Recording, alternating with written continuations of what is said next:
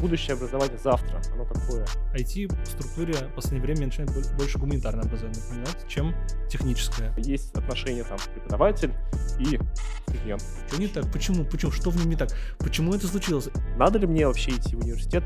Вот, вот если бы я это, вот эту мысль, которую ты озвучил, услышал бы лет там 15 назад, я бы, наверное, закончил универ все-таки. Моцно.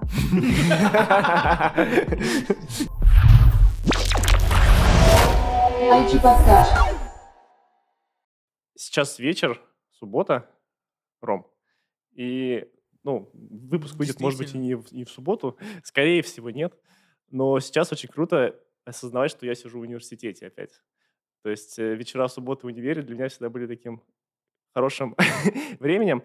И сегодня мы обсудим тему, которую очень давно собирались обсудить. Но мы с Ромой такие локальные эксперты. Мы у себя в компании что-то делаем про образование, какие-то ведем э, конференции, но в целом, конечно, мы не имеем такого фундаментального какого-то э, понимания этого всего. Поэтому мы пригласили настоящего эксперта, человека из индустрии, э, человека, который является директором Института информационных технологий и интеллектуальных систем Казанского университета ИТИС Михаил Абрамский. Миша, привет.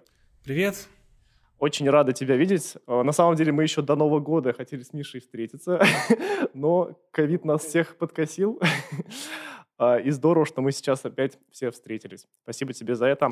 Спасибо вам за приглашение. Вот, и сразу с первого такой момент хотели бы начать. Наверное, мы можем с тобой общаться на «ты». Я надеюсь, что это Вообще не вопрос. нормально. А, тем более, что мы довольно давно друг друга знаем. Мы очень многие вещи делали. А, и хотел бы сразу спросить, вот в связи с этим вопрос.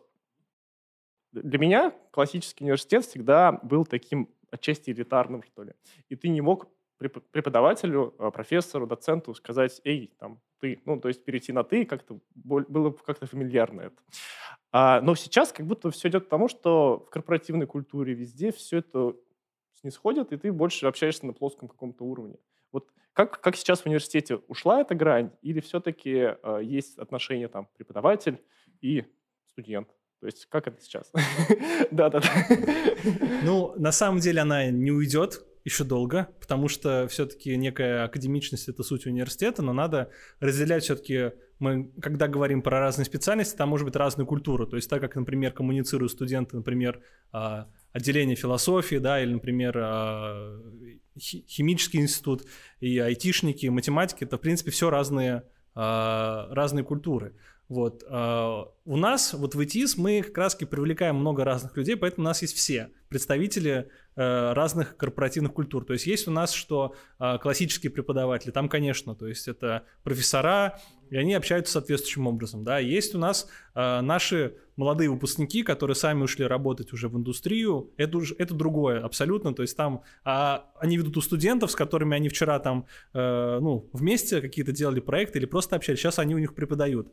А, значит, э, есть приглашенные специалисты из индустрии, да, которые со своим жаргоном, своим подходом э, приходят, значит, и э, ну, тоже как-то коммуницируют. На самом деле, ведь э, разговор, если про стену, она же возникала не от того, что просто мы, такие снобы в университете, да, то есть надо понимать, что, что студент, э, вот он не вступал на какую-то там фамильярность, но как мы, здесь мы стараемся, например, у себя делать так, чтобы ну, мотивация была к обучению такая, что можно было, ну, не бояться, что мне нужно внимание студентов или их какое-то эм, вот дружеское завоевание. Нет, нет, не дружеское, а скорее вот их мотивация должна, что они должны работать, это должно идти от них, а не так, что они должны меня бояться как препода, и поэтому они должны работать. То есть они должны работать, потому что им интересно, а не потому что страшный кричащий там преподаватель, или он такой весь из себя, который им поставит там нули. Я познакомился с такой культурой э, в Штатах э, на четвертом курсе, я год учился, и то есть для меня было в новинку, что там нормально для студентов было там закинуть ноги на, на, на паре, например, ну, просто вот так вот сидеть с ноутбуком и ноги на столе, или, например, кто-то пиццу э, заказал прямо на занятие, то есть для меня там студенты из классического университета говорят, что это такое? А потом я начал понимать, что, может быть, фишка в том, что как раз-таки, конечно, можно говорить про культуру, да, у нас все равно мы не дойдем до того, чтобы ноги закидывали на, э, на, на стол, Вот. Возможно, это когда-то произойдет. Да, ну но... нет, у американцев это есть в принципе, то есть они любят это, этот жест. Они когда работают, тоже они кладут ноги на стол. Mm. Вот, но э, фишка в том, что преподаватель спокойно к этому относился, возможно, не потому, что э, он как бы ну, это прямо культурно он должен им позволять, а потому что он знал, что студенты мотивированы, то есть они, э, скажем так, их основная деятельность, то есть обучение, образование – и они не теряют интерес, не теряют внимания в эти моменты, они все равно настроены. И вот э, для меня это было какое-то переосмысление, что на самом деле э, вот культуры могут быть разные, но при этом достигать одного. И вот здесь все-таки, я говорю, в нашем институте вот э, мы стараемся, например, делать какой-то diversity культурный, чтобы студент, он был знаком со всеми формами. Mm-hmm. Я не, не люблю, когда, например, ко мне приходят студенты и говорят, простите, а что вот у нас там ведет преподаватель, он какой-то вообще там, ну, не от мира там, сего. Не от мира сего, да, он там, значит, он там в возрасте, он там, ну, математика какая-то. Вот мы, как будто мы хотим, чтобы все наши преподаватели были такие динамичные, такие ребят там по 30 лет, которые там уже там что-то сделали в индустрии, пришли преподавать. Я говорю, ну, ребят, ну, если вы сейчас такие избирательные, э, кто у вас преподает, то вы как можете тогда потом пойти работать? Mm-hmm. И, в принципе, вы то, что там будете избирательным, я с ним не буду работать, потому что он такой, а с ним не буду работать, потому что он другой. Mm-hmm. То есть э, студент в университете, это как университет, это модель, это легальный способ ошибаться. Э, вот, то есть студент имеет право на ошибку, и это право также на э, возможность почувствовать мир, в том числе и через общение с разными людьми. Поэтому угу. надо вот пройти и через академическую культуру преподавания, и через корпоративную, mm-hmm. и через просто как, как, как бы как э, коммуницировать в команде с другом, да, или с тем, кто был другом, тоже, в принципе, вариант. Ну, я вообще слышал про такую тему, что школа, по идее, учит общаться тебя со сверстниками, а университет учит общаться вот как раз с руководством, общаться вот... Принцип... Ну, да, да, может быть. То есть, на самом деле, одна из главных причин университета, э, э, э функция университета – это социализация. То есть э, вряд ли мы, особенно в эру там онлайн-образования, возможно, у вас уже приготовлен про это вопрос, и мы говорим, что университет, единственная цель – это дать знания там. Э, универ, во-первых, это сообщество, особенно как вот э, тоже IT-факультет. Это сообщество, где куча твоих сверстников потихоньку начинает искать себя. И то есть ты находишься в, среди, в среди людей, которые находят новую работу или первую работу, делятся впечатлениями, делятся подробностями про стажировку, что-то выбирают. И находясь здесь, ты сам как бы тоже становишься таким же. Ну, тоже, если вот у нас совсем все будет не по сценарию, это хорошо. хорошо. Смотреть там на мой нетворкинг, который сейчас есть, он во многом строится из того, что я когда-то в университете построил. Да, вот вообще, да, опять-таки, да, да. То, то, что я тебя знаю, да, я могу да, к тебе да, обратиться, же, потому что мы, мы с тобой когда-то в библиотеке там что-то вместе решали. Да, ну, один факультет заканчивали. Один факультет как минимум заканчивали, да. Ну, просто, да, это, это клевый способ э, познакомиться с большим количеством людей, с которыми в будущем будут... Да, да, да, да.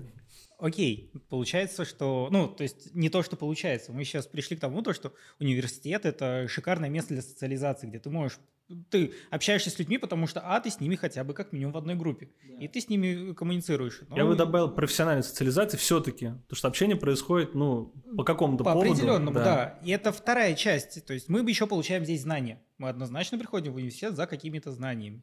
Ну, в большинстве своем. Пусть будет так. А, чаще всего, я говорю про вообще в мире, э, эти знания, ну, если смотреть с точки зрения IT, они отстают даже на год, на два, уже не то, но тут то, что вот у нас было до этого, мы говорили про алгоритмы на C и Python, фундаментальные знаний. А университет дает фундаментальные знания, с которыми мы можем ну, оперировать, от которых мы уже отталкиваемся. Вот. Самый такой, это интересный вопрос, э, потому что, как говорят, Приходишь в универ, тебе говорят, забудь, что было в школе. Mm-hmm. Приходишь на работу, тебе говорят, забудь, что было в универе. вот. И ты... Нужна ли эта фундаментальность в образовании? Вот именно вот. Наверное, пусть будет так. Вот. Необходимо ли это? Не с точки зрения социализации, с точки зрения знаний, которые дает университет. Да. А... Университет в той модели, которой мы привыкли в голове про него думать, берет свое начало из 19 века, не из другого какого века. Потому что э, э, в Берлине, университет Берлина был отдан, э, по-моему, Александру фон Гумбольту который пришел к Кайзеру Вильгельму и сказал, «Э, мы учим неправильно, у нас нет связи школы университетов, у нас наукой нормально не занимается, у нас нет программ, чтобы гарантировать по всей Германии одно и то же образование, надо все менять. С того момента идет, берет начало университет, э, Гумбольтовский он так и называется, э, в котором главная его цель, ну, если по-простому говорить, готовить себе подобных. То есть образование в целом университетское фундаментально потому, что изначальная мысль такая была, что после нее должны появляться снова те люди, которые будут продолжать дело университета. Массовое образование – это фишка уже следующего века. Но э, университет именно был тем местом, где готовят, во-первых, ученых всегда, и, во-вторых, э, было такое высказывание, университет готовит джентльменов. Сейчас бы сказали джентльменов и леди, в 19 веке сказали. То есть это после универа человек становится взрослым. Он принимает какую-то картину мира, а, становится ответственным за свои поступки, да, он понимает, разбирается в какой-то области, может в ней занимать какие-то позиции, работать в этой сфере. Вот. Но в то же время универ никогда не был про профессию. То есть цель университетского образования, университетского образования не было найти профессию. По этой причине, например, в 20 веке, в 30-е годы, ну, 20-30-е годы в Советском Союзе было сделано следующее действие. Профильные факультеты в университетах вынесли за их пределы, сделали институтами и подчинили профильным министерствам авиации, энергетики, химической промышленности и прочего. И так берут основу все те а, институты, которые сейчас тоже университеты, но они появились как институты, потому что они были бывшими факультетами, или они организовывались из профессиональных училищ э, в институты. И там была цель другая. Цель – это подготовка кадров для профильной промышленности, которому этот институт отвечал. Мол, если это авиационный, то для авиации, если это энергетический, то для энергетики. Соответственно, там была цель в профессии. Университет не был про профессию. Но сейчас то есть у нас высшее образование стало в стране нашей прямо... Все хотят высшее образование. То есть вот только-только сейчас начинает появляться снова доверие к техническим училищам и техникумам. Вот у нас есть в Казани э, техникум, бывший э, техникум э, связи, КЭЦ, сейчас он КТИЦ называется, прекрасное как бы учебное заведение, которое дает именно профессию в области связи, ну и программирования. Вот. А, но у нас все равно в голове вот этот, ой, это училище, это колледж, это не, не, не, не до обучения. Родители Потом говорят... появляется не ПТУ, а колледж. Да, да, да, да, да. И родители, нет, нет, нет, нет, надо, надо, надо образование получить. А ради чего? Ну, чтобы профессию найти. Но университет не был про профессию. Это с одной стороны. С другой стороны, а, я, наверное, уже скоро с собой свяжу этот пример, но я, поскольку для меня эта площадка новая, я все равно его скажу. Вот я всегда провожу эксперимент на днях открытых дверей. Я говорю, ребята, подумайте про фразу «установить приложение». Вот хоть на вас приду эксперимент. Вот подумайте про фразу 10 секунд «установить приложение», но не говорите «установить приложение». Что это означает? 5 ну, секунд, чтобы уж время не тратить. Ну, если честно... Дам, дам вам немного тишины. Мы видели выступление твое на, на, на TED. Да, но Поэтому, мы, да, мы понимаем, мы, о чем. Мы подготовились. Но, мы, хорошо. Но, да. когда, когда ты задал этот вопрос, я, конечно, подумал про мобильное приложение. Да, я тоже подумал про установить приложение на телефон, либо установить приложение у нас, э, там, я не знаю, типа web application. Да. В любом случае, это приложение, мы, мы что-то там ставим на сервера, раз, разворачиваем. Вот это, это уже профессиональный взгляд. Ну, то есть ну. для, для, для зрителей, как бы, я вот сегодня тоже, у меня э, было выступление на вебинаре для школьников, и я тоже провел эксперимент. Примерно 70-80% отвечают, что это э, загрузка приложения из App Store и Play Market. А оставшаяся часть, повзрослее, она говорит, что речь про то, что это install.exe, setup.exe, да, вот это вот вещь, установщики. То есть поменялась технологическая платформа.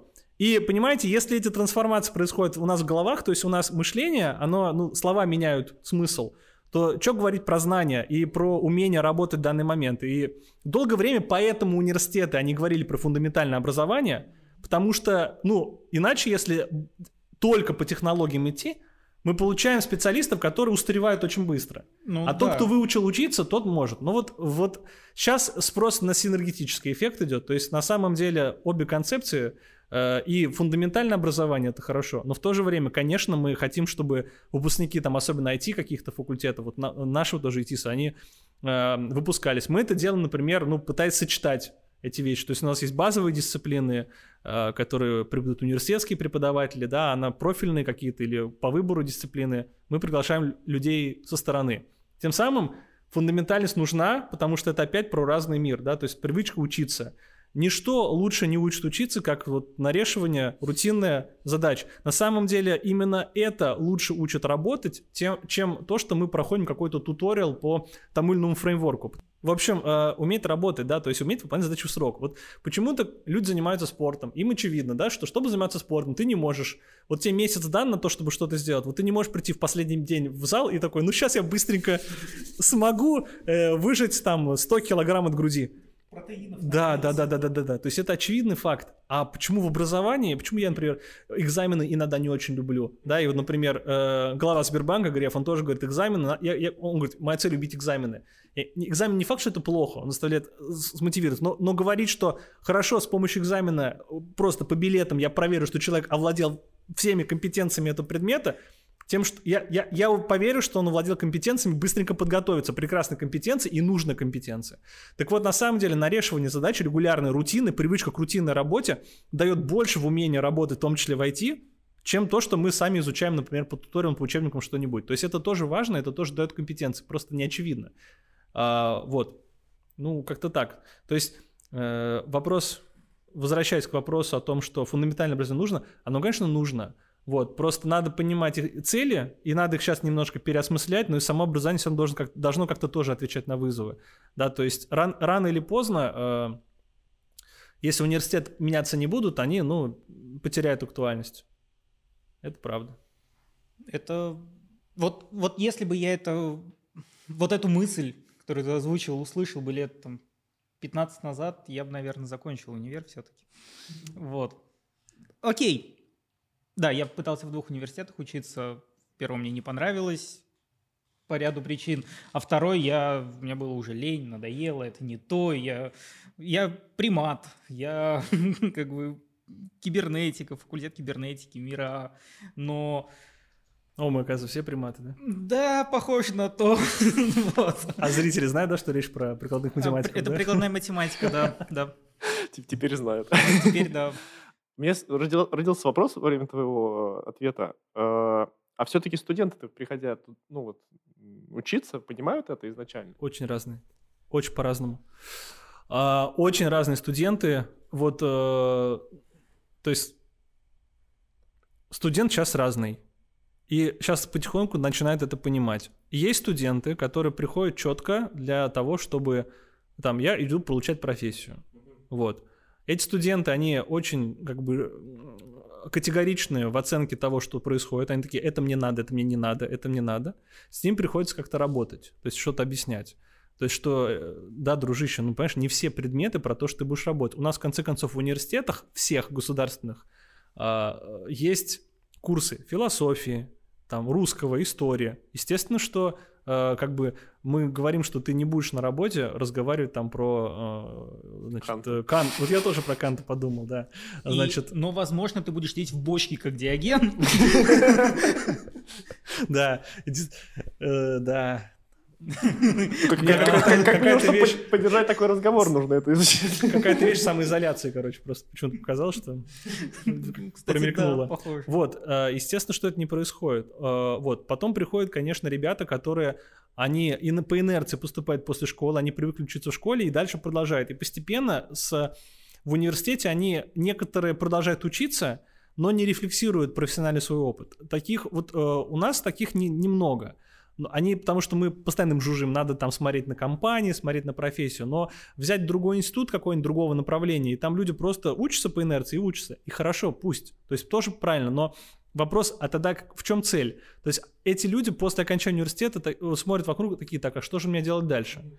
Вот, и, э, значит, это такие студенты. Есть те, кто поступают э, Э, знаю, что они, ну да, университет, но я там зато смогу узнать, познакомиться. Есть такие ребята, это очень хороший подход. Они просто говорят, там, там много разного, я слышу, там есть такая-то вещь. Но сейчас э, все-таки абитура наша, она изучает материал, Например, она такая, ну-ка, какая программа, какие предметы будут, что я буду изучать. Да, спрос на это есть. И поступает, бывает, на конкретные предметы или направления сарафанное радио, в конце концов, работает. Если есть старший брат или есть э, одна, э, ну, со школы друг, кто поступил, если ему там нравится, он говорит, там прикольно, поступай. Или, или там не прикольно, не поступай. Именно поэтому я, например, э, скажем, когда преподаватель, ну, например, некоторые мне говорит, да, мне там все равно, что они думают по поводу моего предмета, я говорю, нет, потому что, э, скажем, вот, допустим, какой-то преподаватель не нравится сильно, да, он говорит, вот знаешь, этот предмет ведет вот этот преподаватель. И он вообще, и тот, кто помладше слушает такой, м-м, не хочу с ним сталкиваться, и, и не поступает. И получается вещь про потерю клиента. Правда, может, другой клиент придет, но я уж просто Плохой фигура. пиар. Да, то есть надо понимать, что маркетинг в образовании это очень как бы естественная вещь, если мы хотим, чтобы студенты шли сильные. Вот. Поэтому разные-разные студенты приходят, но с ними надо просто разговаривать, работать. Это нормально. И не страшно, если они не знают, не понимают, приходят не понимая. И не страшно, если они решают отчисляться, потому что не понимают. Хотя я составил уже миллион причин, почему не надо отчисляться из университета. Вот я, я на вас бы проверил кучу причин. Хотите одну проверю? Ой, на вас, я, может, на, на ты договорились. На тебя будут смотреть как на странного в компании, потому что они продержались 4 года на непонятных вещах, допустим, а ты нет. И, и они будут думать, так, он склонен к тому, чтобы так брать. И, ребят, нет, надоело, это не мое, пока. Вот дадим ему сложный проект. И он такой, «М, сложно, нет, не буду. У меня есть контратвет. Я проходил собеседование в одну компанию Мгм. Google. Мгм. Вот. Это был цикл собеседований. И Я про- проходя одно из последних, мне сказали нет, потому что нет высшего образования. Но это не контр, это подтверждение, но на самом деле... Ну да, ну как бы, ну, ну, ну да, да, да. Ну, то есть, вот э, на самом деле я говорю, что фишка в образовании, мы, мы не то, что говорим про а, то, что действительно вот без образования ты не состоишь. По-моему, даже Конституционный суд по одному из дел признал, э, что умение человека работать, ну, и, и наличие образования это немножко не, ну, не связанные вещи. То есть было какое-то дело, что, э, по-моему, какого-то человека не пускали на работу из, на биржу труда из-за отсутствия диплома о высшем образовании. И Конституционный суд прямо постановил, что э, надо пустить, потому что нету по Конституции соответствия между тем, что есть диплом, и тем, что он может работать. Вот, и как бы суть в том, что мы смотрим на человека, который бросил универ и такой, что не так, почему, почему, что в нем не так, почему это случилось? И то есть вот это вот, так, ну ладно, наверное, я вообще дважды бросил. вот, да. Тебя вообще крест. Просто, тут дворников не возьмут. Не, ну я думаю, что вот э, если смотреть Ромину причину, у многих будет причина такая, они начали работать. Они э, начинают работать, и у них э, просто не остается времени на университет. Ну или они понимают, не понимают необходимости, скорее. Факты, но факты, но а, у нас тоже много. И у меня как раз ко мне приходят студенты уже после тре- второго курса, третьего, некоторые, которые говорят, слушайте, ну я вот вот три года нормально, четвертый год как будто уже, ну вот не знаю зачем мне, мне или например, два года нормально, я устроился на работу. Да я не спорю, что мы, я же не говорю, что университет, еще раз, должен вот 4 года пройти, чтобы трудоустроиться. Можно на первом курсе устроиться, а можно после 4 курсов и не устроиться. Вот. Но, повторюсь, например, не повторюсь, а другую причину назову. Университет дает тебе право на ошибку.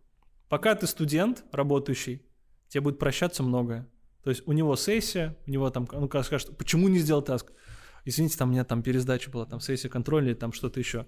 Как только нет этой причины, права на ошибку у него нет. Студент э, прощается многое человеку, который взрослый и не учится, на говорят, почему? Такой, ну, у меня сессии нет. Страдаю из этого, да?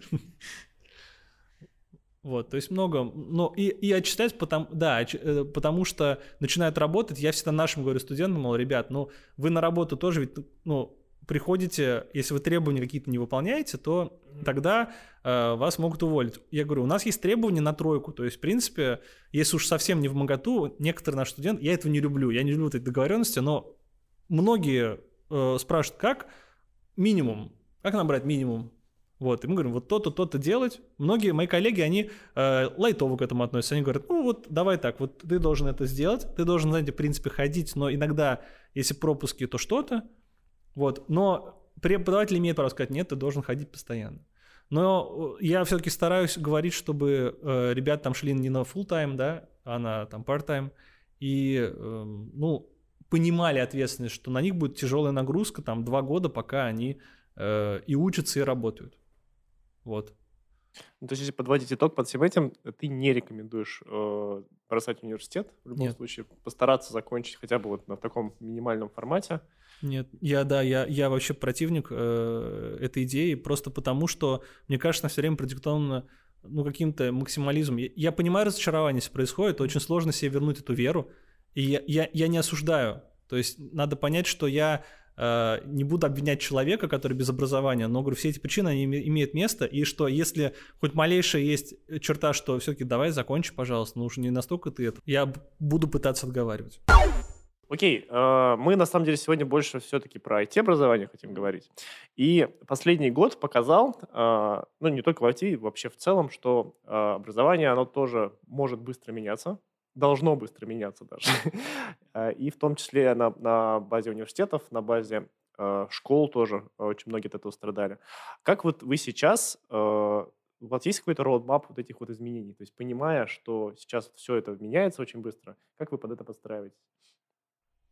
Ну, не секрет, что для всех э, это было достаточно шоковой терапией, когда мы перешли на дистанционное обучение. Вот, но нам повезло в универе в целом. э, мы с Microsoft договорились, и у нас э, дали Teams. Teams нас спас объективно. Я понимаю, что многие мои коллеги, они бы справились бы и с Zoom, и Hangouts, то есть мы где угодно проводили. Но вот, например, для университета для других факультетов университета Teams было решением, ну, сильно остаться на связи, что собирать людей во время занятий и так далее.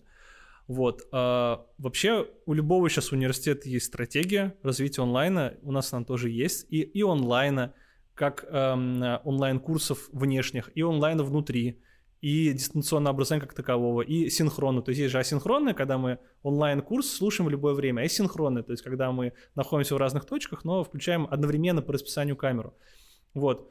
Есть много особенностей, которые возникают, да, то есть начинаются идеи, что, оказывается, теперь есть бесконечное место для аудитории, то есть можно расписание улучшать, чтобы там не, не было аудитории, а теперь, а теперь и не надо. Или, например, лекции было два потока, а теперь один, потому что, в принципе, ну, э, аудитории не нужна.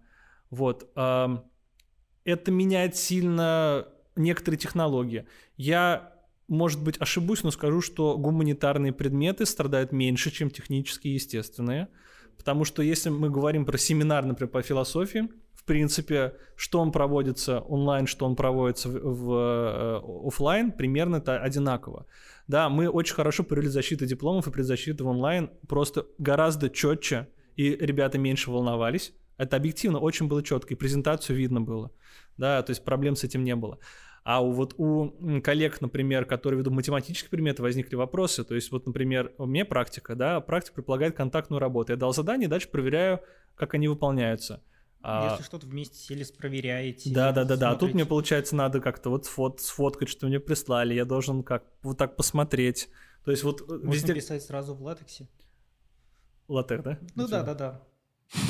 Сейчас опять не все поняли. Тоже не все А, Примат, латекс, что за... да, черт. Латех это такой язык для создания математических формул. Вот. А можно, но это все-таки Это, это, отвлекает. да. это занудно будет Да, прям. да, да. Вот. И внезапно я понял смысл интерактивных досок, потому что оказалось, что, например, дистанционную лекцию по, по алгебре или по другому предмету можно с помощью интерактивной доски красиво провести. Потому что там есть доска, и ее картинку можно передавать в онлайн. Вот. Снимать доску с камеры оказалось хуже, потому что бывает расфокус, там, качество и так далее. А интерактивная доска показала себя. Вот. То есть очень много появилось внезапно, вскры- вскрылось моментов. Мой любимый пример — это а, опять про, говоря про маркетинг. То есть если раньше преподаватель в аудитории мог наорать на студента, об этом узнал студент этой группы, то теперь этот студент может находиться в комнате, рядом могут быть родители, младшие тоже, братья, сестры, они таких, что за неадекватно на это, не, не отдам туда э, своего ребенка. Вот. Ну, то есть движение есть, много сложностей, мы еще до сих пор перестраиваемся, но э, повторюсь, что удалось как-то без, без страшных потерь перейти. То есть бо- программу вроде удается выполнять, но, но тяжеловато. То есть у нас при гибридной форме обучения э, сохраняется там, где есть вот люди, которые не, не въехали. То есть иностранцы есть те, которые поступили, но еще не приехали до сих пор. И я должен вести занятия, получается, одновременно очно, и при этом я еще включаю, вот э, здесь вот в этой аудитории, например, тоже есть ноутбук, я должен там включить Teams, они подключаются в этот момент здесь, я должен как-то вот так вот, я, я вот уже привык, да, у вас есть вопросы, там, Тимсовский, у вас есть вопросы? И еще надо подождать да, немного, ладно, да, да, так типа, да, типа, нет, нет, нет. Вот. А, ну, как-то так. То есть ну, а мы куда дальше будем двигаться? Мы планируем открывать дистанционный профиль. Вот, но частично мы пока над формой до конца думаем, то есть, может быть, ряд лекций точно там перенесем в онлайн, а все-таки контактную работу на практике оставим. То есть у нас есть такие планы у факультета, у нас у других институтов в универе тоже есть там такие программы. Ну, онлайн-программы это тоже то, что интересно, да, то есть когда все образование целиком, например, только на сессию приезжают люди. Там дело, это не заочка, это контактная работа полноценная. Такие, конечно, есть э, движения, вот, но, повторюсь, от любой дисциплины зависит вот что можно, что нельзя. Я люблю, например, на проектной деятельности подсаживаться к проектной группе, а что-то обсуждать. Если я делаю это в онлайн, я должен, получается, им все время вот в собрании присоединяться. Вот так. Ну, то есть, если вот подводить итоги вот этого эксперимента, можно сказать, что он был скорее там удачный или скорее неудачный? Ну, это неправильно говоришь, что эксперимент. Это мы... Ну, вынужденный эксперимент. Вот, вот слово вынужденный правильно. На самом деле я, я должен сейчас э, заступиться за э, образование и сказать, что то, что сейчас происходит, нельзя назвать полноценным дистантом. До сих пор, потому что дистант это то, когда люди сами на меня подписываются, когда обеспечена полностью возможность дистанта, да, все, все МТО, то есть, ну, такие нагрузки на сеть университета, когда тут происходили онлайн-занятия, не было никогда. То есть, такого в природе не происходило. Естественно, будут проблемы. А, то, что сейчас проис... то, что происходило из-за коронавируса, называют, есть, имеет термин, называется emergency remote teaching, то есть вынужденное удаленное обучение. И прямо есть а, четкие, четкое мнение ученых в области образования, что мы не имеем права говорить про успешность и неуспешность дистанта, когда это не дистант, а вот это самый ERT. Вот, поэтому я скажу, что мы пытаемся справляться, скорее получается, чем нет. Вот, мы проблемы, которые возникают, решаем, но если я планирую буду дистант, вот сейчас, как мы думаем, это, конечно, совершенно другой подход. Вот мы вначале говорили, что университет – про социализацию, это, э, а вот такие онлайн-университеты это больше про прикладные какие-то знания, наверное. Вот. А, и э, в будущем есть такое мнение, что университет э, это будет что-то вроде такое элитарное, то есть доступное меньшинству как раз-таки. А онлайн-образование будет массовым продуктом. То есть все будут образовываться более-менее онлайн, а университет ну, превратится в то, чем был там несколько ну, да, веков но, назад. Но университет тоже проводник онлайна. То есть очень много хорошего контента генерится университетами самими. То есть университет да. тоже будет в этом. Не, бы... он будет, но будет просто вот появится как разделение э, бакалавриат, магистратура, и вот бакалавриат будет типа все онлайн в университетах в том числе, ну вот что-то такое. А вот магистратур, магистр. Ну, да. ну это как нет, пример, да. Ну, ну, да. Нет, а в принципе это и сейчас можно считать. То есть, например, посмотреть на эти образования, сколько бакалавров, сколько магистров в эти учатся. На магистратуру мы вот, мы, мы вот так вот ищем людей. Если какая-то магистратура в IT зарабатывает, это просто вообще класс. Потому что, ну, студенты в магистратуру часто это по инерции, там, от армии там уйти и так далее. Я, я говорю, хорошо, ребята, идите, пожалуйста, мы вам только рады, но очень мало людей идут в магистратуру, потому что там хочу магистратуру идти. Больше идут в магистратуру людей других специальностей, потому что они такие, слушайте, я вот всю жизнь хотел там в IT-сфере работать, а, пошел на, там, допустим, э, там, инженера-технолога, а теперь хочу все-таки немножко про это. Вот. Э, элитарность, мне это сложна, мне, сложная категория, я, я, я не видел в последнее время появления какой-то вот именно элиты. Когда вот ИТИС открывался, там первые пару лет, у нас было мало студентов, вот. И то мы не говорили прямо, говорю, что есть некий клуб, ИТИС, ну, сообщество. Сейчас у меня учится 1100 студентов. Это одна программа, ну, одна, э, то есть там 5 э, программ, одна бакалаврская и остальные магистрские. Но это все равно скорее массовое образование, это скорее просто какое-то общее, большое сообщество. Вот поэтому с элитарностью я не знаю, сложно, очень сложно сказать. Я скорее спрашивал к тому, что э, останется ли университет вот именно массовым, или... Да, он будет онлайн. онлайн. Вообще, вообще есть концепция, которая считает, что бакалавриат вообще не про профессию. Типа, э, не, точнее, не про специалистов. То есть они выводят вот как, что ну, бакалавриат ты какие-то... Же прям, раньше же прям специалисты были, да. а потом стали бакалавр, магистр. Да, но, ну, как да, бы, но ну... опять же, у нас же зачем, э, у нас как произошло? У нас специалист, посмотрели на программу, такие, так, мы учились 5 лет, а надо 4. Давайте как-нибудь... Ну, так и было, да. Вот. Но это не, неадекватный подход. То есть, если мы говорим про бакалавриат как таковой, то общая концепция, что бакалавриат вообще должен быть э, массовым про какие-то компетенции. Ты не получаешь профессию, ты получаешь какие-то компетенции с которыми ты в теории можешь пойти кем-то работать. Это даже полностью размывает понимание, что там факультет такой или факультет другой. Мы можем дать ему вообще много предметов разных, пусть он ими владеет. И он говорит, я вот знаю такие-то предметы. И, он, и мы говорим, ну, в принципе, ты можешь пойти работать тем-то, тем-то. Это к вопросу про работе по специальности. А вот магистратура, по идее, есть концепция, что уже, да, она вытачивает специалистов в своей сфере прям сильных. Например, в нашей магистратуре мы говорим сразу, что, ребят, у нас после нее профиль наш выпускника это либо PM, либо системный аналитик, либо спец по робототехнике, либо очень крутой спец по VR. И вот сейчас у нас будет новая программа, э, мы, э, мы назвали Liberal AI по аналогии с Liberal Arts. То есть это типа свободный искусственный интеллект в том, что liberal arts — это свободное гуманитарное образование. То есть это не, там, не история, не социология, не философия, а все сразу. Царско-сельский лицей Пушкина как модель.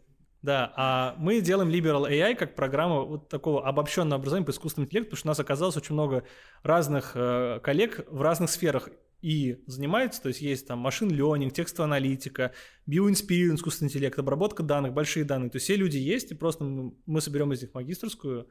И человек, который выпускается, он будет ну, не иметь мифов про искусственный интеллект. Вот такой специалист, образованный в сфере И. Да, поэтому вот такая концепция есть. И я согласен, такое может быть вполне. Угу. Просто университеты не умрут, они просто тоже будут частью этой, этих игр. Угу. Вот. Но как тогда получается им, если они выходят на вот эту вот площадку онлайна, угу. конкурировать э, с теми же э, Geekbrains, которые Mail делает, угу. которые там ты просто приходишь, вот даже мар- маркетингом да. на сайт смотришь, там ребята из Яндекса, ребята из Мейла, такой, меня они, наверное, чему-то обучат. Прихожу на сайт, там, угу. э, не в обиду ИТИСу, и не вижу там этих ребят. Угу. И такой, блин, пойду туда лучше учиться. Надо просто написать, типа, а у нас ребята, которые закончили, работают там-то, теперь в Mail.ru. а теперь они будут, часть из них, там, там, типа, мы выучили 100 специалистов, из них 50 работает там в Mail.ru из Яндекса, и два из них будет учить вас это, там. Это мы понимаем. Подумайте. Это я понимаю. А вот как я вот, как молодой там э, школьник, я смотрю и такой думаю, зачем, еще здесь ближе, меньше общем, времени, дешевле. Да, хороший вопрос. Я внезапно вспомнил слова ректора, он приду... я, пару раз от него слышал это, причем часто он это говорит студентам. А, он ректор э, университета нашего, Ильича Травкач, он э, говорит, университет — это научно-образовательный холдинг. Он вот так это называет несколько раз. Вот. И, э, возможно, смысл в том, что образование, как подготовка массовая, это только часть университета. И то есть, когда мы говорим про то, что мы конкурируем в обучении бакалавров с онлайном, конечно, конкурируем. И, конечно, через какое-то время там у нас будет меньше студентов приходить за этим. Но в университете остается как бы наука, в университете остается еще много дел. То есть, например, это э, экспертиза по направлениям, да, то есть универ нанимают для того, чтобы провести какую-то экспертизу. Это не наука, но это, в принципе, да, мест, это база знаний людей, да, э, это э, там подготовка тех, кто будет преподавать, да, это учительское образование, это э, вот у нас сейчас в структуру университета входит клиника, входят школы. То есть надо понимать, что да, если мы смотрим университет сугубо как место, где идет образование, конечно, он будет проигрывать. Но люди в университет будут приходить не только за этим, вот. И университеты живут не только образованием. Как-то... Естественно, что это базовая вещь, но мы забываем о том, что в универе как минимум всегда была наука, а как максимум, ну, можно посмотреть на Левинский э, э, институт, институт Левина, по-моему, университет Левина. Это э, топ-1 вуз по техпредпринимательству, где все преподаватели являются одновременными бизнесменами. Mm-hmm. Они там, ну, не, неплохо живут, скажем так. Левинский католический университет, да, по-моему, называется. Э, Звучит очень технически. Нет, католический это католик означает не религиозность. Нет, я саркастировал. Да. Я пытался. То есть университет обретает новые смыслы, э, новые формы, и поэтому, если да, в образовании, в третий раз повторяю, все. Наверное, я донес мысль, надеюсь. Однозначно. Окей. А, мы посмотрели на образование. Я тут на днях на, на прошлой неделе э, видел мимас, где компания ну, типа, это стало мимасом теперь. Компания, у нее был резюме, вакансия открыта, и внизу было написано, я куда-нибудь, не знаю, где-нибудь мы вставим эту картинку здесь вокруг, сертификаты Geekbrains, Яндекс Практикума, там, Курсеры не являются каким-то дополнительным пунктом, что вы выучились. Это просто вот, ну, тоже интересно. Просто там несколько лет назад, типа, о, да ты пришел, пишешь на питоне и не учился на Geekbrains, типа, что такое? А сейчас ты такой, питон? Да. Geekbrains? Да. И это, ну, потоковое, поточное образование какое-то, которое, ну, не то, которое нужно. И наоборот, уже начали компании смотреть в обратную сторону, что... Soft skills. Да, да в том числе их не хватает. А в универе их можно получить, кстати говоря. Да. Окей, но все-таки если вот дополнить ну да, на, университет про науку, окей, безусловно. Университет про социализацию, безусловно. Но чтобы на равных конкурировать, как будто бы надо все-таки привлекать людей из индустрии, то, что ты говорил. Вот. Э, э, открывать лаборатории не только научные, но вот на базе вот этих вот компаний. Да, да, да, Они да, тоже да, у вас есть, насколько да, я понимаю. Да. И вот, наверное, это ну, привлечет. То есть это, во-первых, бренд университета, а во-вторых, еще бренд этих людей, которые пришли из Конечно, конечно. Нет, это происходит. Э, тоже есть и лаборатории открывают компании. Просто э, у компаний даже некоторых есть э, желание, даже в том числе крупных, посвятиться лаборатории, что вот они в том числе глобально про образование. Вот. Хотя, как бы я... Они больше про hunting скорее будут. Ну, да. Про, не про hunting, я, а про не, нет, На самом деле, я тоже про это думал. На самом деле, есть компании, которые прям болеют образованием. Это когда к ним массово приходят люди, которые им не подходят. Они понимают, что проблема не в том, как они кадры ищут, проблема в том, что надо залезать вообще в глубину. И, и, и вот такие компании, в принципе, они задумываются об этом. Они там какие-то программы делают, они делают для преподавателей повышение квалификации, массово собирают там программы, там, э, то есть вот есть такие компании, они тоже залезают из-за своих проблем, но все-таки они такие, так, я понимаю, что мне нужно именно не просто лучше, чтобы HR-служба работала, а нужно систему именно улучшать. Но это, но это в любом случае правильно, даже если они из своих корыстных убеждений это делают. Потому что сейчас вот на рынке труда все, что происходит, это жесткий хантинг. То есть тебе предложили одну сумму, потом вторая компания полторы суммы, две суммы, и ты там бегаешь между ними. А, и это перегревает рынок. Это, а, а специалистов больше не становится. N специалистов остается. А вот такими вот э, созданиями кафедр, созданиями лабораторий, ты просто это N увеличиваешь. Да, N увеличивается, но обратите внимание, я же говорю про поиск кадров. Вопрос, а кто будет с ними работать? Ну да, это вот. тоже, да. И онлайн в каком-то смысле он и решением является, да, что я могу на онлайн-программу вообще там много людей набирать и дать им компетенции. В принципе, к этому тоже двигается. Потому что открытие кафедры, опять же, вопрос, кто там будет работать. Mm-hmm. Я, я очень не люблю кафедры вывески. Uh, mm-hmm. То есть у меня вот есть там... Студи... У, меня, у меня, например, лаборатория компании, это не прямо что вот... Вот сейчас мы находимся в лаборатории одной из компаний наших. Uh, значит, uh, это наш партнер Сет Практика. Э, значит, который документооборот делают, да, там и так далее. Соответственно, э, вот они открыты, вот лаборатории, мы там привлекаем студентов, ведем какие-то предметы и так далее. Но вообще у нас как бы лаборатории, они часто имеют виртуальную структуру, но главное, что туда прикреплялись студенты. То есть студенты действительно понимают, ага, я там в такой-то лаборатории, со мной работают коллеги там с индустрией, тут мне проект, они нас курируют, там код-ревью проводят их специалисты и так далее. Вот, и поэтому Открывать-то можно очень много лабораторий и потом хвалиться, что а, у нас там есть лаборатория э, Google, а у нас есть лаборатория Амазона, но а по факту-то что? Мы очень, ну то есть я очень не люблю, когда лаборатория вывески есть. Не, не, не, честно не люблю. Ну, потому что за любым бейджиком, лейблом да. должно быть что-то. Да, и тем более, когда это понимать, что это, ну, вывеска, очень тяжело отмываться от этого. То есть потом тебе не верят просто. Ну, сейчас это в интернете происходит, есть GDPR, все сайты, конечно, GDPR compliant, но а кто знает, что там происходит, и доверия к этому никакого вообще. Поэтому, да, это как раз близко ко всему. Грустно опять. Нет, это на самом деле все очень хорошо и правильно. Ну, то есть то, что мы обсуждаем, это же ну, компании приходят в университет. В любом случае это хорошо. Да, конечно. да, то есть, может, может быть, первично сейчас у них там есть, ну, действительно, как ты говоришь, вывески. Да, эти компании уйдут. Ну, то есть это, естественно, отбор. Да, все да, равно да, да. в будущем это Нет, конечно, меняет конечно. все это. Я помню, что когда мы учились, к нам впервые пришла компания, вот наша казанская крупная, и мы просто удивились. Это был такой необычный опыт, инновационный. И нас тогда это, ну, дало большой плюс. Я думаю, что студентам тоже текущим это дает большой плюс.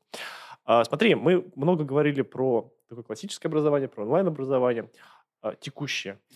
Хотим немножко в будущее посмотреть. Прям вот совсем будущее. Потому что сейчас много появляется э, совсем нового. То есть вот если смотреть на статистику, там 195 миллионов жителей Китая получают образование, контент с помощью мобильных устройств. это очень много. И они не ходят в университет, они где-то делают это с мобильного телефона вообще. Вот что будет в будущем? И много других всяких вещей появляется. Там э, Big Data, VR, AR. Ну, то есть э, появляются как технические возможности, так и разные новые э, не только инструменты, но и какие-то практики. Как ты считаешь, вот будущее образование завтра, оно какое? Ну, да, послезавтра. послезавтра. Завтра, завтра воскресенье. Завтра воскресенье, да. Вот послезавтра. Послезавтра здорового человека. Ну, намеки я говорил, что, возможно, в образовании будущего не будет места вообще той контактной работе, которую можно заменить онлайном. То есть и станется исключительно та, которая, вот, типа наставничество, да. Вот а, в мире во вселенной Стругацких, да, там есть как раз-таки понятие учителей, наставников, которые ну, чуть не персонально даже являются наставниками. Вот. И для меня, конечно, это означает вот примерно следующее, что то, что, еще раз как бы как мысль скажу, то есть то, что получится заменить на онлайн, будет заменяться. И останется вот именно такая работа а, человек-человек, как ни странно, то есть в цифровом мире он все равно вот именно покажет новую ценность вот этого, э, этой коммуникации. Вот. Потом абсолютно точно у нас э, будет какое-то очень большое образовательное пространство э, межвузовское. То есть абсолютно точно наши студенты. Я причем скорее про страну скажу, потому что вот наши проекты по, например, платформе OpenEdu, такая онлайн-платформа, они продержатся Министерством образования, и мы, например, ну, ждем, что, например, рано или поздно нам скажут, ребят, вот там есть такие-то курсы, прям принципиально проводить онлайн. То есть вам зачем надо, когда там хороший курс есть? Вот такие есть мысли, и вот что действительно наш там студент, он сможет, поступая в любой вуз страны, он сможет выбирать курсы других вузов, ему будет это доступно. Для получения знаний. Да, да. То есть это точно будет. Um, я все отбраковываю какие-то страшные, страшные вещи, которые мне, мне приходят в голову. Ну, эм, сейчас есть тенденция к, еще к смене, легкой смене направлений, да, то есть это там, даже руководство страны озвучивало, что легко, чтобы поступил на первый курс, поучился, мог безболезненно поменять направление. Это не коснется некоторых фундаментальных э, специальностей, например, медицины. Я считаю, да, медицину еще тоже, долго не полезут. вот. Но все, что касается гуманитарной сферы, мне кажется, что там это будет. И уж я открою секрет, не знаю, может, вы согласитесь, но IT по структуре в последнее время начинает больше гуманитарное образование напоминать, чем техническое. Да, есть такая тема. Вот, потому что ну, на самом деле... Вчера буквально. Вот, во-первых, мы уходим вообще от оборудования как такового, от железа мы переходим на оперирование э, символами максимум. Вот, но если почитать, что делают лингвисты, а линг... да, и между прочим, кстати, у нас одна из сильных групп по компьютер-сайенс находится у нас в Институте филологии и межкультурных коммуникаций. То есть там народ публикуется в компьютер-сайенс, и их программы цифровая лингвистика, но, извините, почти неотличима от теории компиляторов. Я к лингвистам говорю, вы знаете, у нас с вами есть общий ученый Ном Хомский потому что они его знают как лингвист, а мы знаем как человек, который придумал контекст свободной грамматики, регулярной грамматики, да, из которых регулярные выражения идут. То есть на, на, мы это так видим, они это по-другому классификацию, но это все находится на стыке. Вот, и будет точно какая-то вот именно, возможно, осознание IT, в том числе как чуть-чуть так гуманитарная сфера, Хотя, с другой стороны, и сами коллеги из гуманитарии подбираются к этим. То есть цифровая социология, цифровая лингвистика, это тоже есть. Биология, химия, как ты говорил. Да-да-да. Будет, возможно, размываться граница э, знаний, абсолютно точно. То есть мне кажется, что рано или поздно будет, например, разряд науки, науки о Земле. Вот ты поступил, и дальше ты, у тебя обобщенно будет такое образование там в сфере что-то физика, что-то химия, что-то биология. Гуманитарный так тем более. Это вообще напрашивается, что, ну, то есть готовить там непосредственно какого-то конкретного специалиста сложно, а в синергии какой-то это усиленно будет. То есть границы будут стираться между институтами, между университетами, ну и надеюсь, что между, между странами тоже, потому что все лучше брать от других институтов, это интересно. Программы обмена, например, они же и тоже есть. Вот, и пока я, например, когда дистанс случился, я вот программу обмена онлайн меня, ну, вопрос вызывает, потому что обычно обмен... Это э, социализация. Да, да, да, да. И именно, и именно, вы абсолютно правы, да. Но если мы говорим про например, то, что, например, у меня завтра будет предмет, что я, например, э, изучаю предмет студентам из Пекина, из там, допустим, э, Марселя, из Осло, из Самары, из Владивостока, и у нас вот одна группа, и мы изучаем как-то в рамках чего-то, это, конечно, было бы интересно. Ну и мобильность, конечно, никто не отменял, это точно будет. А, мобильность она и сейчас есть, мне кажется, просто сервисы будут улучшаться. Ну и будет, конечно, инфраструктура для дистанционных пар, потому что то, что сейчас, э, ну немножко, я не говорю, что это топорно используется, да, но все равно вот это тяжело, то есть гибридный вот этот формат, да, у меня здесь студенты и студенты онлайн, вот, э, мне кажется, что будет улучшаться, будет сразу какая-то генерация виртуального окружения, вот мы тоже об этом думаем.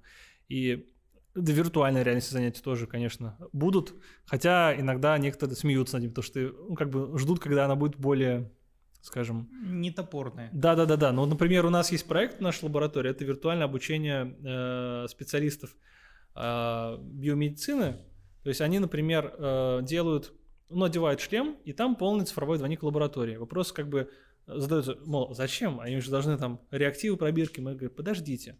Зато он может посмотреть, где что лежит, какая последовательность действия. Процесс может геймифицировать. Он может это, в, в этот лабораторию зайти с любой точки. Сначала он пусть отработает алгоритм, а потом уже, когда мы знаем, что он знает последовательность действий, мы пускаем в лабораторию, и точно абсолютно издержки там снижаются. Mm-hmm. Что он да, воду в кислоту. Да, да, да, да, да. Я видел блогера пару лет назад он показывал действительно какая-то виртуальная лаборатория, там пробирки смешали да, это да, с тем, там да. рукой случайно затронул пробирку, она упала, да. там все взрыв сгорело. Он говорит, вот, а если бы я это сделал в живой, да. скорее всего, так это и есть. Да. Так и есть. То же самое у нас вот еще вот у нас два проекта по биомедицине, второй виртуальная хирургия примерно та же самая схема, там постоянность операций. Ну, просто постоянность. Понятно, что это все критикуют, типа, вы что, как, какая виртуальная реальность? Но, ребят, мы же не говорим, что мы будем менять, мы просто говорим про то, что человек может оттачивать постоянность действий. И, и, и более того, геймифи, геймифицировано. Условные алгоритмы. Основу, как ты будешь что-то делать, а да. не как ты это будешь да. применять на верно, живых людях. Верно, верно, верно. Это Абсолютно максимально близко вообще к любому обучению, к любой работе. Ты же, я не знаю, ну да, смысл тренажеров и симуляторов тоже в этом. У нас, вот я говорю, в университете у нас вот есть тоже целые проекты. Э, не хочу, чтобы это в рекламу превратилось, просто э, очень сильно сейчас э, есть спрос на такие решения, потому что, несмотря на то, что VR-оборудование все еще, ну, как бы, ну, не то, что, ну, не дешевое, скажем так, но издержки все равно снижаются. Если я обучаю людей, не знаю, ну, вот у нас есть проект с, э, не, э, в нефти, там, турбогорение там, и так далее, но если обучаю людей работать с, с оборудованием в геонефтегазе, естественно, что это лучше, чем я их, они будут, не знаю, learning by doing делать там на месторождении. Вот я, допустим, сейчас школьник или ну, человек, который определяюсь с каким-то вот э, своим жизненным путем. Надо ли мне вообще идти в университет именно айтишный школьник? Ну, то есть мне, я, мне нравится э, информатика, нравится программирование, допустим, э, и мне хочется вот понять, как мне дальше быть, что мне нужно делать. И он зануда не социализированный. Не факт. Например, ну, возьмем. Например, так. Ну, то есть... Попробуй сформулировать алгоритм действий. Первое, значит, а он умеет программировать. Давайте, давайте попробуем так. Все-таки он, он подступился к информатике, там попробовал, да? Ну, на Паскале ну, у него, скорее всего, в школе была информатика, будет, он, скорее всего, какие-то базовые... Восьмой, девятый класс, например. Я думаю, что да. Примерно. Первое, э, собраться с друзьями, двумя-тремя и попытаться сделать какой-нибудь проект, это почувствовать, что это такое. Это раз. Второе, почитать про профессии в IT-сфере, в принципе, которые есть. Третье, понять, что в университете не под конкретную профессию точно, а вот опять же, э, зависит от места, в которое ты попадешь. Четвертое, спрашивать старших э, друзей, спрашивать э, это, как им там. спросить э, сотрудников в интернете видео посмотреть. То есть надо узнавать, узнавать информацию просто для себя, чтобы знать. Учиться. Да, да. При этом все, ну это по умолчанию, да. При этом все, вообще не боятся ошибаться. То есть, ну типа, время сейчас такое, что право на ошибку это, ну, оно как бы есть как, как право на право, как ценность, да, определенная. То есть, есть право на ошибку, ничего страшного, если поступая куда-то, ты выбрал неправильное место. Понятно, да, что если это контракт, то это там, ну, лишнее время, но все равно это, это не стоит того, тем более, что э, вот арифметика такая есть. Как, как правильно понимать контрактные деньги? Поделите на 12 стоимость обучения в год, вот, и сравните с вашими зарплатами, которые вы будете работать, когда вы выпуститесь. Вот вы готовы ради этого вот эту разницу какое-то время переокупать? Вот, вот принимайте решение, в принципе. Вот. Э, надо ли ему уйти в университет? Надо. Я сейчас пишу, что это, в ИТИС надо идти, да? Но надо ровно почему? Потому что, еще раз, долгое время ты, дорогой друг, будешь с теми людьми твоего же возраста, кто думает об этом, сомневается также, самое главное, они же все сомневаются, они будут тоже переживать, правильно ли я выберу, да, я попробую, кто-то попробует, расскажет, поделится, друзья заведутся, то есть Другого аналога такого нет пока. Не изобрели место для молодых людей, где их можно социализировать. То есть университет это самое понятное место, где можно продолжить думать про профессиональное развитие. Да, вас при этом будут заставлять учиться, возможно, с какими-то вещами, которые вам могут не нравиться, но это, это сообщество, э, где будет концентрироваться будущие друзья, будущие коллеги, э, те, кто в другом момент такие, слушай, а ты, мол, работаешь или там или нет? То есть я сейчас вот я просто пытаюсь даже вспомнить сокурсников, где они и как они мне пригодились. Да, вообще я многих преподавателей так ищу через своих же каких-то коллег. Я говорю, слушай, а ты вот этим занимался? Хочешь там это попробовать? Или там у тебя есть знакомые? То есть, ну, это, эти связи, они останутся, и по-другому их не наработать разъезжая по конференциям, по конференциям разработчиков, это классно, но это... Ну, это один день. Ну, да, это один день. Вы можете какие-то...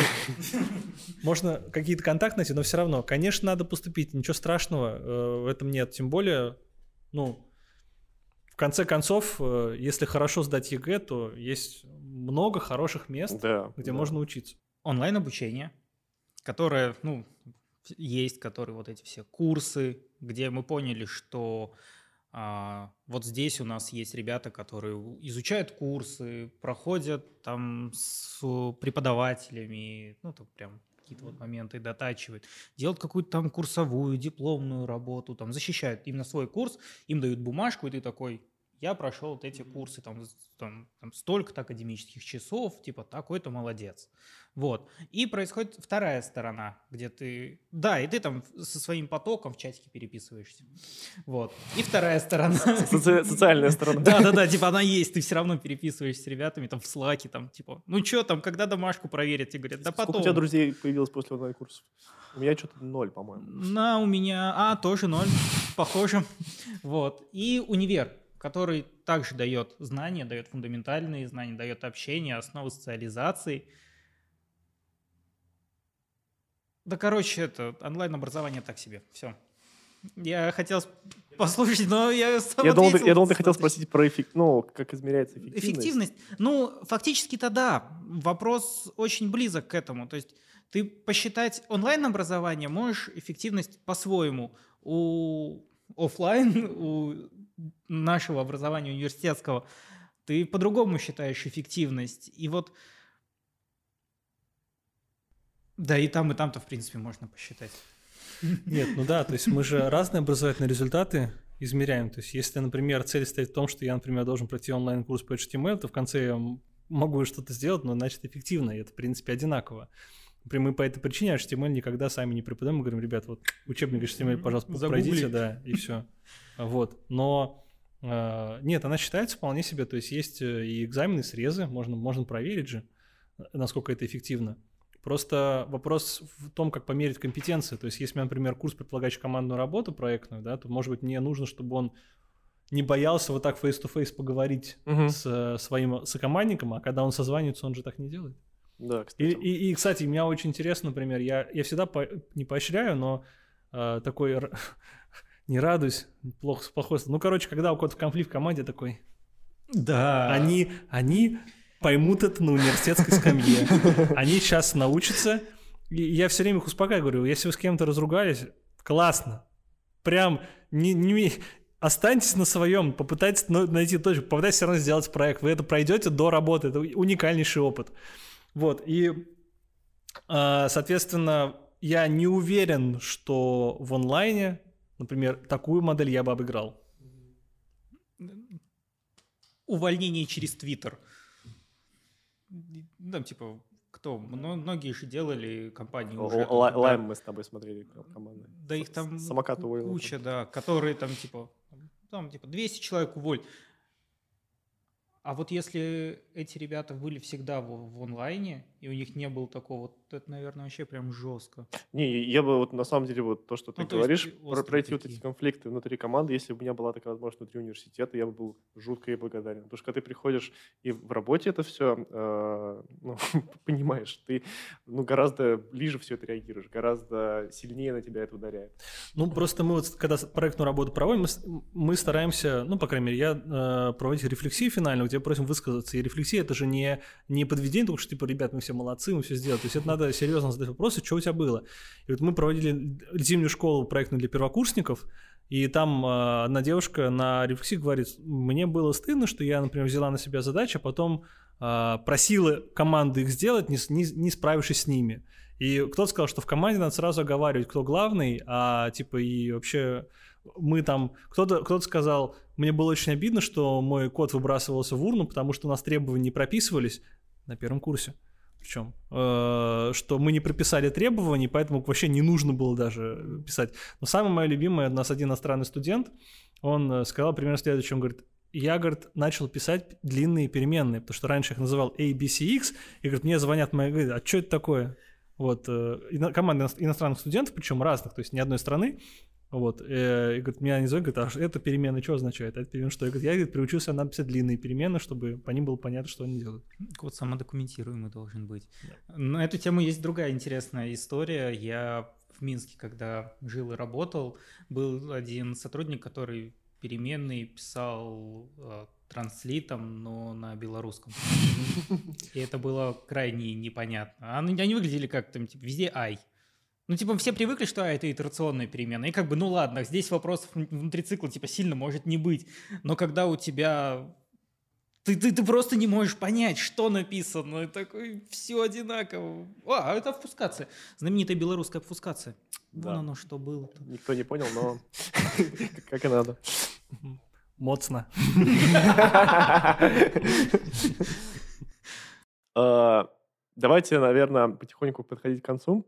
Э, потому что у нас получился очень классный разговор, очень объемный. Э, я очень надеюсь, что большую часть его мы сохраним, потому что действительно... Что я такой, господи, что я наговорил? Нет, было очень, очень много классных мыслей. И у нас в конце такой вопрос. Провокационный. Отчасти провокационный. Немножко. А, он не, не, не только про тебя. А, не, прошу, не прошу не, на себя его не применять, но ты вот во время нашего разговора говорил, что а, был по обмену в Штатах, а, работал в том числе в индустрии, попробовал себя и там, и там, везде. А почему, условно, ты остался здесь? Почему ты э, хочешь развивать науку? Потому что для многих это действительно большой вопрос. Э, там никто, не многие хотят пойти в университет. Почему, почему вот другие люди должны прийти в университет? Потому что мне кажется, что это дико важно. Без этого невозможно развивать вообще, ну, все, все, все IT у нас. Без университетов это невозможно. Почему другие люди тоже должны это осознать и тоже прийти в университет. Ну, и, или, если, или если не осознать, то они должны прийти с горящими глазами и захотеть учить других да, людей. Чтобы не, не было, как чтобы... ты говорил, лейблы просто, а да, да, да. желание учить. И ты, например, э, там пожил, повидал много крутого, прям, прям вообще супер круто. Ты видел там, ну я не конкретно вообще, там я не знаю, там ворочил там миллион, 300 ККК в секунду, а куберы, все в кучу, ты все это собирал, такой все делал хорошо, хорошо, хорошо, а потом такой, вот пойду там абстрактный, это опять абстрактное, я просто недавно услышал эту ставку от знакомого, 140 рублей в час пойду преподавать. Сколько у нас, если умножить на 160 часов, сколько это будет? Типа, 140 что-нибудь, на типа 20, 160, 20 с чем-то ну, тысяч? Что-то типа того. Угу. Вот. И ты такой, вот. Окей. Можно несколькими этапами ответить? Да, конечно, да. Опять же, не сочту за рекламу, но в Казанском университете этот преподаватель получал бы больше. Вот. А, значит, не то, что прямо Я в ему 10 передам. раз или в, 2, или там в 5 раз больше, но а, побольше. Во-вторых, как бы, вот есть эта история нашумевшая, да, на которой была, что там президенту обратилась девушка, что у нее зарплата низкая, там А. региону и так далее. Я, я сильно её не ковыряю, но то есть у нас сейчас тоже в университете разговаривает, и как бы ректор тоже сказал, типа, ну-ка проверьте там, кто, что, что, что там соблюдалось. Э, и вот. Во-первых, способы зарабатывать в университете есть, и даже э, получать высокую зарплату, сравнимую с этим рынком, есть. Для этого, конечно, надо упахиваться. И для этого нужно... На работе тоже ребятам надо Да. работать. Нет, нет, возможно, нужно просто больше делать той работы, которую не любят. Например, вот гранты, да, грант — это гигантская заявка, в которой должен объединить кучу людей с разными интересами, но при этом она может быть выигрышная, да. И ты, ты, ты там подключил человека, который, может быть, ты с ним там не общаешься, да, сильно или не коммуницируешь, но тебе он нужен для усиления заявки. Если он будет делать свою часть работы, то заявку, скорее всего, одобрят. Вот, соответственно, тут нужно какие-то коалиции находить, да, группы, да, нужно взаимодействовать. Ты не можешь просто сесть на, как бы, ну, на ровном месте, что-то просто делать. Если мы говорим про науку, то надо, ну, активно, надо выезжать, надо разговаривать с людьми, чтобы тебя узнавали, потом в очередной раз сказать, а вот там и такое есть, давайте вот ему. Во-вторых, убеждать, например, нужно компании, что ты состоятельный для того, чтобы тебе дать заказ а, какой-то на там э, R&D разработку. Вот, есть доп. образование, да, где наши ведут. То есть есть, есть возможность, ну, скажем так, я, я не говорю про то, что это прям как у сеньора зарплата, но у э, хорошего там медла и у преподавателя, скажем, который, ну, имеет какой-то опыт работы, можно считать, что можно такую зарплату сделать. По крайней мере, можно найти, как это делать. Ну, то есть есть механизмы, то есть это не так, что за 6 тысяч рублей он работает там а, ассистентом. То есть это надо понимать. Вот. А, Конечно, мы в целом говорим, что войти гораздо выше, но все-таки, во-первых, это не, это не безбедное существование. Я, бы, я не, не могу сказать, что это, что это прямо ну, бедст- бедствие. Вот. Во-вторых, касательно, в принципе, мотивации ну, прийти э, преподавания. Ам, во-первых, их много причин, я сам тоже их собирал. Типа, почему надо преподавать? Во-первых, как бы преподаватель, который преподает, он вообще лучше рубит то, что происходит сейчас в мире, чем другой человек. Он с этим сталкивается. Да, он сталкивается с, оттачивает с свои текущим, навыки. он сталкивается с текущим поколением, которое будет потом, он его понимает прекрасно. То есть я иногда э, с какими-то сверстниками своими общаюсь, они как будто вообще живут вот 10 лет назад. Я говорю, там, ребят, там, ну, я говорю, это кринжово. Что это как? чё?» Я говорю, «Ну, ну, кринж, в смысле, там, или там, что ты агришься? Чего? Вот, то есть, ну, да, какие-то такие Он вещи. такой, я тебе поставлю 5 в одноклассниках. Да. Да-да-да, кстати. То есть, напиши мне ВКонтакте. Что ты мне в Телеграме пишешь, в WhatsApp напиши. Да, да, да, да, да. да. Вайбер. Вайбер. Вайбер. Вот. То есть это раз. Второе, а, преподаватель на самом деле, если он... а, Вот я вчера был в Елабужской школе нашей, и я проводил ну, лекцию по искусственному интеллекту для а, школьников. И там, что самое интересное, был кабинет методический. И там были цитаты про, педа- про педагогов. И там типа, что учитель перестает быть учителем, когда сам перестает учиться. То есть на самом деле преподаватель, по сути дела, он вынужден себя постоянно развивать. И, это нехилый сам рост, э, как бы, потому что особенно если это по технологиям, да, если это осознанность, да, вот как раз таки ты проводил пример про то, что там, а мы будем писать на этом, потому что вот это, это так было. Если, если все-таки подходить, что надо технологии изучать, и нужно все-таки на языке разговаривать, там ты прокачиваешься, и ты можешь потом, в принципе, там, наскучить ее, найти работу по специальности. То есть не, не так, что ты отправляешь как в холодильник, и тебя консервируют, и ты через 10 лет выходишь как таким, как ты был 10 лет назад. Нет, ты постоянно развиваешься. И у тебя есть эта свобода к развитию все-таки, потому что тебе нужно легально постоянно изучать новый материал. А многие у вас преподаватели вот бросали и уходили в индустрию? Есть? А у меня ротация постоянно происходит. Но, но не так, что э, я скажу, э, у меня изначально-то не было преподавателей, которые э, там миллион лет работали, потом ушли. Но бывает, что я привлекаю, кто-то поработает три года, скажет, прекрасный опыт, но, пожалуй, я начал уставать, меня там перели на работе, я теперь тим лид, я теперь PM, я теперь за, начальник отдела, и мне теперь, ну, не получается, извини, пожалуйста. Или я, например, как бы я хочу делать интересные вещи, а у меня базовый курс а, преподавателя приходит, говорит, что такое тест-кейс, что такое вот это. Вот мне как-то, ну, я не чувствую развития. И вот реально они уходили как раз, когда они переставали чувствовать развитие самих себя в рамках этих предметов. Третий момент, что у преподавателя, ну, если честно, закрыт вопрос со смыслом жизни. Он не парится, ради чего он живет. Потому что у него есть куча благодарных э, ему ну, мы говорим, берем хорошего ну, преподавателя, конечно, да. Да, которому нравится преподавать, и да мы в этим питаемся, то есть э, немало людей, то есть когда наши студенты говорят, какой классный преподаватель, мы высылаем эти отзывы им, э, просто зная, что вот тебя так оценивают. Э, и вот эта вот любовь, э, она как бы очень важна. Обратная сторона, это бывает, когда там один, один конфликт может всегда подточить человека. То есть, например, у меня один преподаватель взял паузу, Слава богу, что эта пауза была, что не ушел. Он сказал, слушай, я что-то, я не хочу еще раз вот через такое проходить. У него был какой-то там спор со студентом, он из себя вышел. Студент тоже что-то сказал. Но, как бы, в общем, да.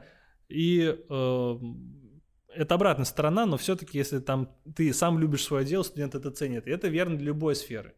То есть я сейчас, тем более, вот как только э, занял должность директора, начал общаться с людьми из других институтов, и открыл очень много людей еще в других институтах, которые примерно так же живут этим же. То есть они именно что студенты их любят, и взамен как бы они подпитываются. Вот.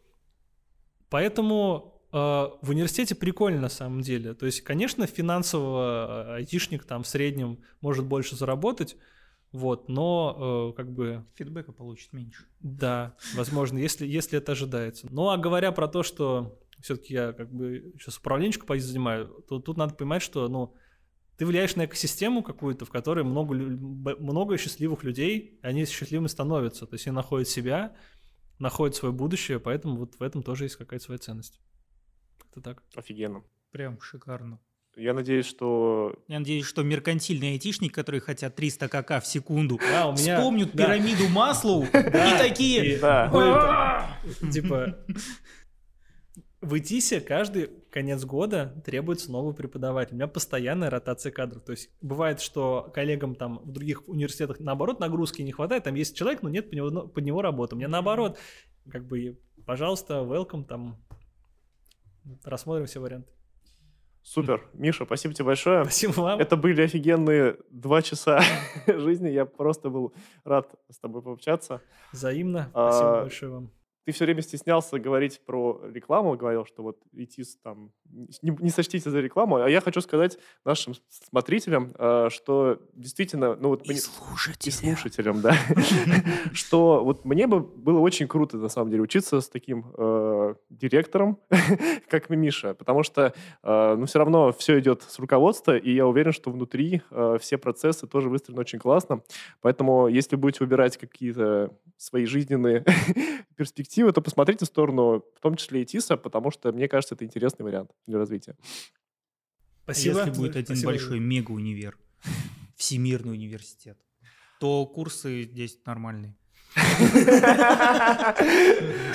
Окей. А, ну, на этом, наверное, все. Спасибо большое, что были с нами. Увидимся в следующий раз. А, и пока. Пока. Подписывайтесь. Лайки там все дела. real de passar.